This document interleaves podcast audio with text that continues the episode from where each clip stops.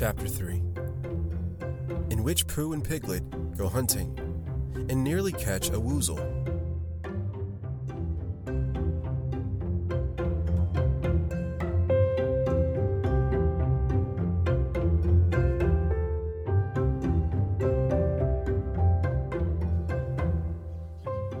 The piglet lived in a very grand house in the middle of a beech tree. And the beech tree was in the middle of the forest. And Piglet lived in the middle of the house. Next to his house was a piece of broken board, which had Trespassers W on it. When Christopher Robin asked the piglet what it meant, he said it was his grandfather's name and had been in the family for a long time. Christopher Robin said you couldn't be called Trespassers W. And Piglet said yes, you could, because his grandfather was. And it was short for Trespassers Will, which was short of Trespassers William. And his grandfather had had two names in case he lost one Trespassers after an uncle, and William after Trespassers. I've got two names, said Christopher Robin carelessly. Well, there you are. That proves it. said Piglet. One fine winter's day, when Piglet was brushing away the snow in front of his house, he happened to look up, and there was Winnie the Pooh. Pooh was walking round and round in a circle, thinking of something else, and when Piglet called to him, he just went on walking. Hello? said Piglet. What what are you doing? Hunting, said Pooh. Uh, hunting what? Tracking something, said Winnie the Pooh, very mysteriously. A tracking what? said Piglet, coming closer. That's just what I was asking myself. I asked myself, what? What what do you think you'll answer? I shall have to wait until I catch up with it, said Winnie the Pooh. Now, look there. He pointed to the ground in front of him. What do you see there? Tracks, said Piglet. Paw marks. He gave a little squeak of excitement. Oh, Oh, Pooh! D- do you think it's a a a a a, a woozle? It may be, said Pooh. Sometimes it is, and sometimes it isn't. You never can tell with paw marks.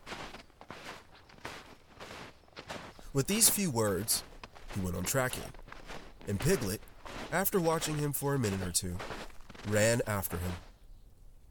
Winnie the Pooh had come to a sudden stop and was bending over the tracks in a puzzled sort of way. Oh, what's the matter? asked Piglet. It's a very funny thing, said Bear. But there seems to be two animals now. This, whatever it was, has been joined by another. Whatever it is, and the two of them are now proceeding in company. Would you mind coming with me, Piglet? In case they turn out to be some hostile animals.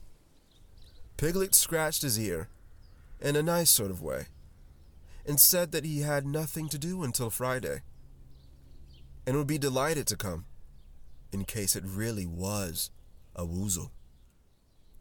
You mean, in case it really is two woozles? said Winnie the Pooh.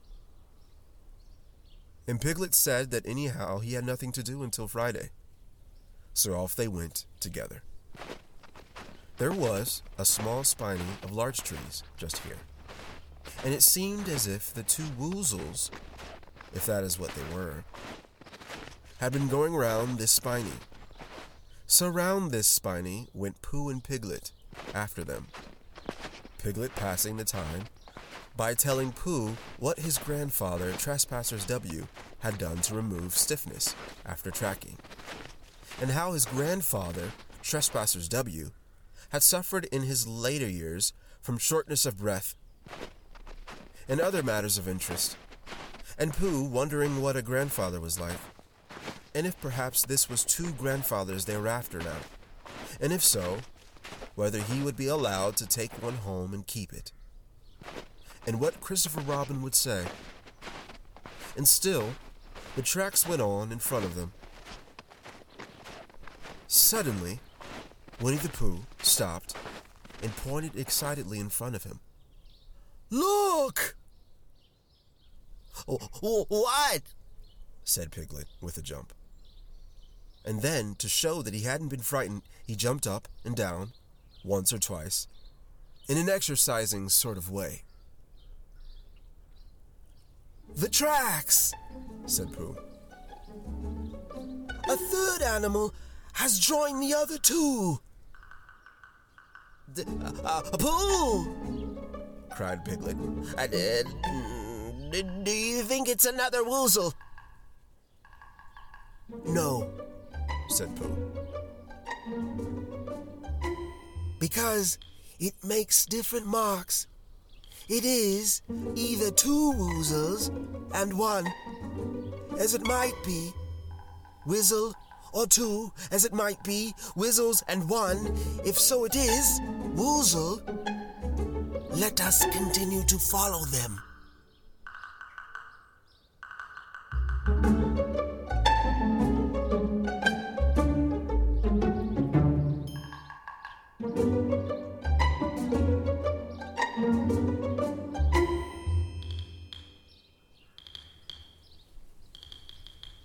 So they went on, feeling just a little anxious now, in case the three animals in front of them were of hostile intent. And Piglet wished very much that his grandfather T.W. were there, instead of elsewhere. And Pooh thought how nice it would be if they met Christopher Robin suddenly, but quite accidentally, and only because he liked Christopher Robin so much. And then, all of the sudden, Winnie the Pooh stopped again and licked the tip of his nose in a cooling manner, for he was feeling more hot and anxious than ever in his life before. There were four animals in front of them. Do you see, Piglet? Look at the tracks. Three, as it were, woozles, and one, as it was, whizzle, and another woozle has joined them. And so it seemed to be. There were the tracks crossing over each other here, getting muddled up with each other there, but quite plainly, every now and then, the tracks of four sets of paws. I think, said Piglet, when he had licked the tip of his nose too, and found that it brought very little comfort. Ah, I, I think that I have just remembered something. I, have just remembered something that I, forgot to do yesterday and shan't be able to do tomorrow. So, so I, I suppose I really ought to be go back and do it now. Well, do it this afternoon, and I'll come with you. said Pooh. It isn't that sort of thing you can do in the after afternoon. said Piglet quickly. It's a very particular morning thing that has been done in the mo- uh, morning, and if it's possible, between the hours of. What would you say the time was? About twelve. said Winnie the Pooh, looking at the sun. Between, as I was saying, the hours of 12 and 12, 12 5. So really, dear old Pooh, if, if you'll excuse me. What's that?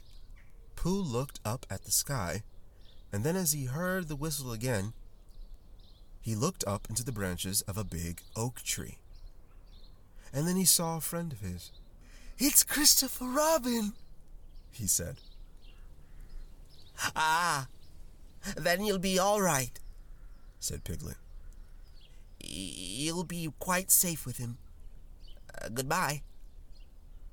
And he trotted off home as quickly as he could, very glad to be out of all danger again. Christopher Robin came slowly down his tree. Silly old bear, he said. What were you doing? First, you went round the spinney twice by yourself, and then Piglet ran after you. And you went round again together, and then you were just going round a fourth time. Wait a moment, said Winnie the Pooh, holding up his paw. He sat down and thought in the most thoughtful way he could think. Then he fitted his paw into one of the tracks. And then he scratched his nose twice and stood up. Yes, said Winnie the Pooh. I see now, said Winnie the Pooh. I have been foolish and deluded, said he. And I am a bear of no brain at all. You're the best bear in all the world, said Christopher Robin soothingly. Am I? said Pooh hopefully. And then he brightened up suddenly. Anyhow, he said, it is nearly luncheon time. So he went home for it.